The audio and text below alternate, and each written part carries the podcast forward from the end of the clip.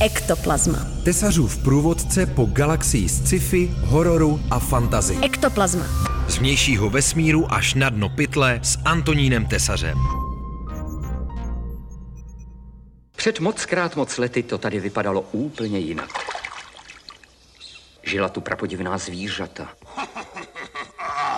Hlavně praještěři, praprasata a prakanci. A zrovna tenkrát se tu taky objevil první pračlovíček. A protože byl na ten pravěk úplně sám, měl s ním co dělat. Ale že měl hlavu na svém místě, leda co vymyslel. Ale se strachem si poradit ještě neuměl.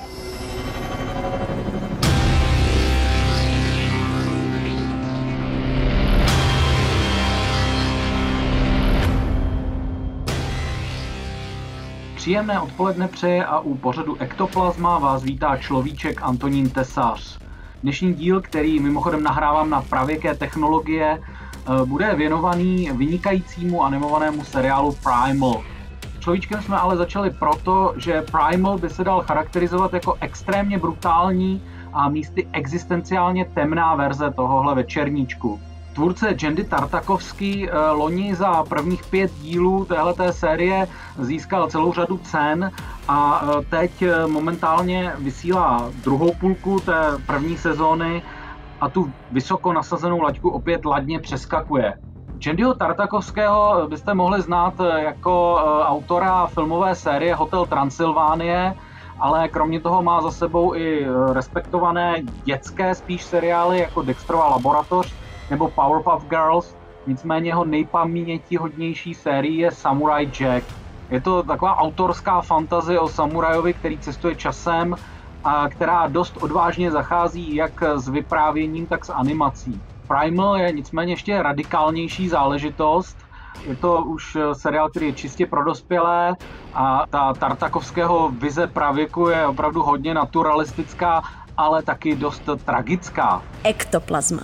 Tartakovský jako by si tady vzal úplně doslova poučku z příruček pro filmové scénáristy, která říká, že správný námět by měl být srozumitelný i pro pračlověka. Primal, který vypráví o přátelství pračlověka a dinosaura, kteří oba v prvním díle přijdou o své rodinné příslušníky a jsou odkázáni sami na sebe, se skutečně vrací k primitivistickým, instinktivním a živočišným vrstvám života scény lovů a boje o přežití, ze kterých se ten seriál do velké míry skládá, jsou často dost kruté, ale eh, děj se zároveň vždycky zastavuje u momentů, kdy si hrdina třeba při pohledu do oka umírajícího zvířete nebo při kreslení nástěnných maleb uvědomuje lítost, soucit nebo tíseň z vlastní smrtelnosti. Rizí eh, intenzivní emoce se seriálu daří vyvolat i díky tomu, že je vyprávěný úplně beze slov kartunovou kreslenou animací, která ale rozhodně nepůsobí dětinsky. And that's, you know, by the way, this is why we're in the industry, because we want to do visual storytelling.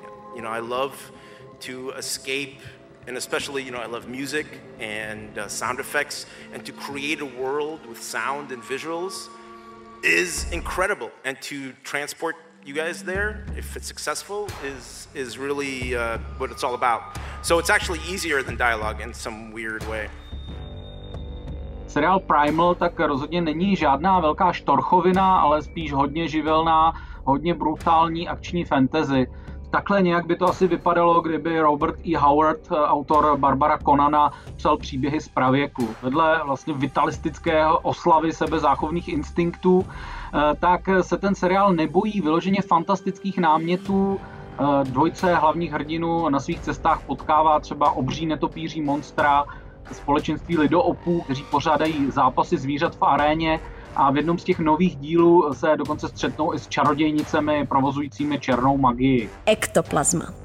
Zmínku určitě zaslouží to, že Tartakovský není jenom mistr vizuálního vyprávění, ale eh, dost podstatnou součástí toho seriálu je i zvuk, Obraz tohle to právě umožňuje, protože u toho obrazu není nic jiného, než jenom ten obraz. Já si myslím, že nemáš pravdu, on je tam vedle toho obrazu ještě zvuk. Hele.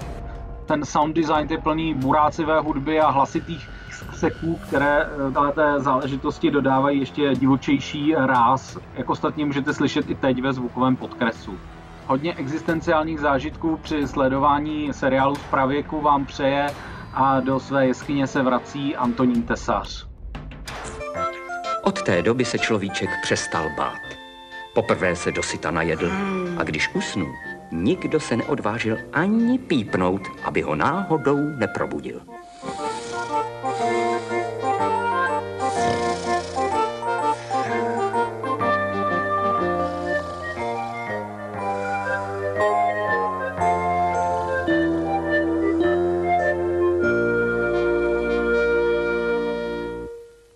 Ektoplazma. Tesařův průvodce po galaxii sci-fi, hororu a fantazy. Ektoplazma.